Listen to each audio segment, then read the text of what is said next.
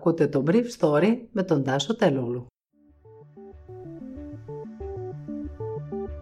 Καλημέρα σας. Σήμερα είναι Παρασκευή 30 Ιουλίου 2021 και θα ήθελα να μοιραστώ μαζί σας αυτά τα θέματα που μου έκανε εντύπωση. Γιατί ο επιδημιολογικός χάρτης της Ευρώπης του ECDC που βγαίνει κάθε πέμπτη δείχνει τις τουριστικές περιοχές μας Μπορντό και οι δικοί μας χάρτες τις δείχνουν απλά πορτοκαλί. Ο Θείοντορ Μακάρικ είναι ο πρώτος καθολικός επίσκοπος στις Ηνωμένες Πολιτείες που κατηγορείται για αποπλάνηση ανηλίκου. Δεν αποφασίσαμε τίποτα για τα νησιά μου, είπε χθες το απόγευμα ένα μέλος της Επιτροπής Επιδημιολόγων που συνεδρίασε το μεσημέρι και μεταξύ των άλλων εκτίμησε τα στοιχεία που δημοσιεύτηκαν στην απογευματινή έκθεση του ΕΟΔΗ, σύμφωνα με τα οποία τα κρούσματα είναι σταθερά πάνω από 2.500 χωρίς να ξεπερνούν τις 3.000 και η μετάλλαξη Δέλτα κυριαρχεί πλέον καταλαμβάνοντας το 63% των μεταλλαγμένων στελεχών που εξετάζονται από το Κέντρο Γονιδιωματική Επιτήρησης του Ιδρύματος της Ακαδημίας Αθηνών.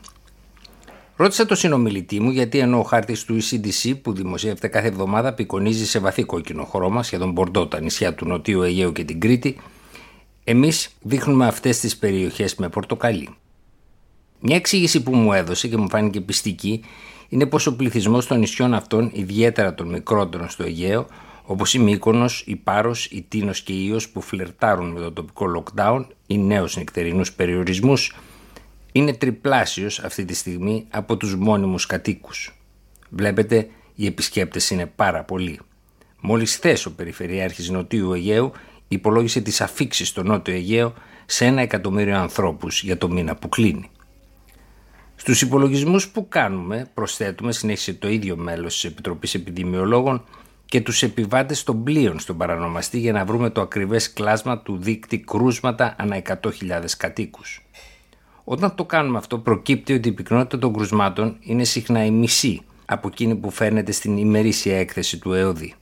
Οι Ευρωπαίοι δεν το κάνουν. Πάντως, χθες στο Ρέθυμνο τα κρούσματα ανά 100.000 κατοίκους ήταν 70 με πτωτική τάση, στην Πάρο 73,7 επίση με πτωτική τάση και στη Μύκονο 198. Και εκεί η επιδημία φαίνονταν εξασθενή.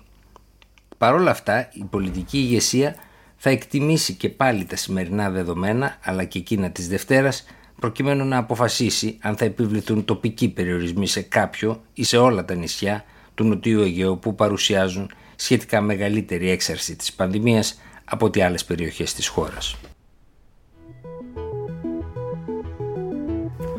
Ο Θείοντορ Μακάρικ κατηγορήθηκε χθες Πέμπτη για σεξουαλική κακοποίηση ενός ανηλίκου στην πολιτεία της Βοστόνης. Έτσι, ο 91 ετών επίσκοπος γίνεται ο πρώτος καθολικός ανώτερος ιερέας στις Ηνωμένες Πολιτείες που κατηγορείται για σεξουαλική κακοποίηση. Η εφημερίδα Boston Globe που έχει παίξει σημαντικό ρόλο στην αποκάλυψη παρόμοιων εγκλημάτων μέσα στην Καθολική Εκκλησία στην πόλη αποκάλυψε ντοκουμέντα σύμφωνα με τα οποία ο Μακάρη κατηγορείται για τρεις τέτοιες περιπτώσεις επιθετικής σεξουαλικής κακοποίησης εφήβων που ήταν πάνω από 14 ετών. Η Επιτροπή του Βατικανού που ανέλαβε να εξετάσει τις κατηγορίες κατέληξε στο συμπέρασμα ότι ο Μακάρη διέπραξε όντως αυτά τα αδικήματα εναντίον ενός ανήλικου το 1974 όταν ήταν έφηβος. Ο δικηγόρος Μισελ Καραμπεντιάν, ο οποίος αντιπροσωπεύει το θύμα, εξήρε το θάρρος του πελάτη του λέγοντας ότι χρειάζεται ένα εξαιρετικά μεγάλο απόθεμα κουράγιου για το θύμα της σεξουαλικής κακοποίησης έτσι ώστε να αποκαλύψει μετά από τόσα χρόνια αυτό που του συνέβη στην εφηβεία του. Ο Μακάρικ σύμφωνα με το κατηγορητήριο ήταν φίλος της οικογένειας του θύματος και άρχισε να κακοποιεί το θύμα όταν ήταν ακόμα παιδί.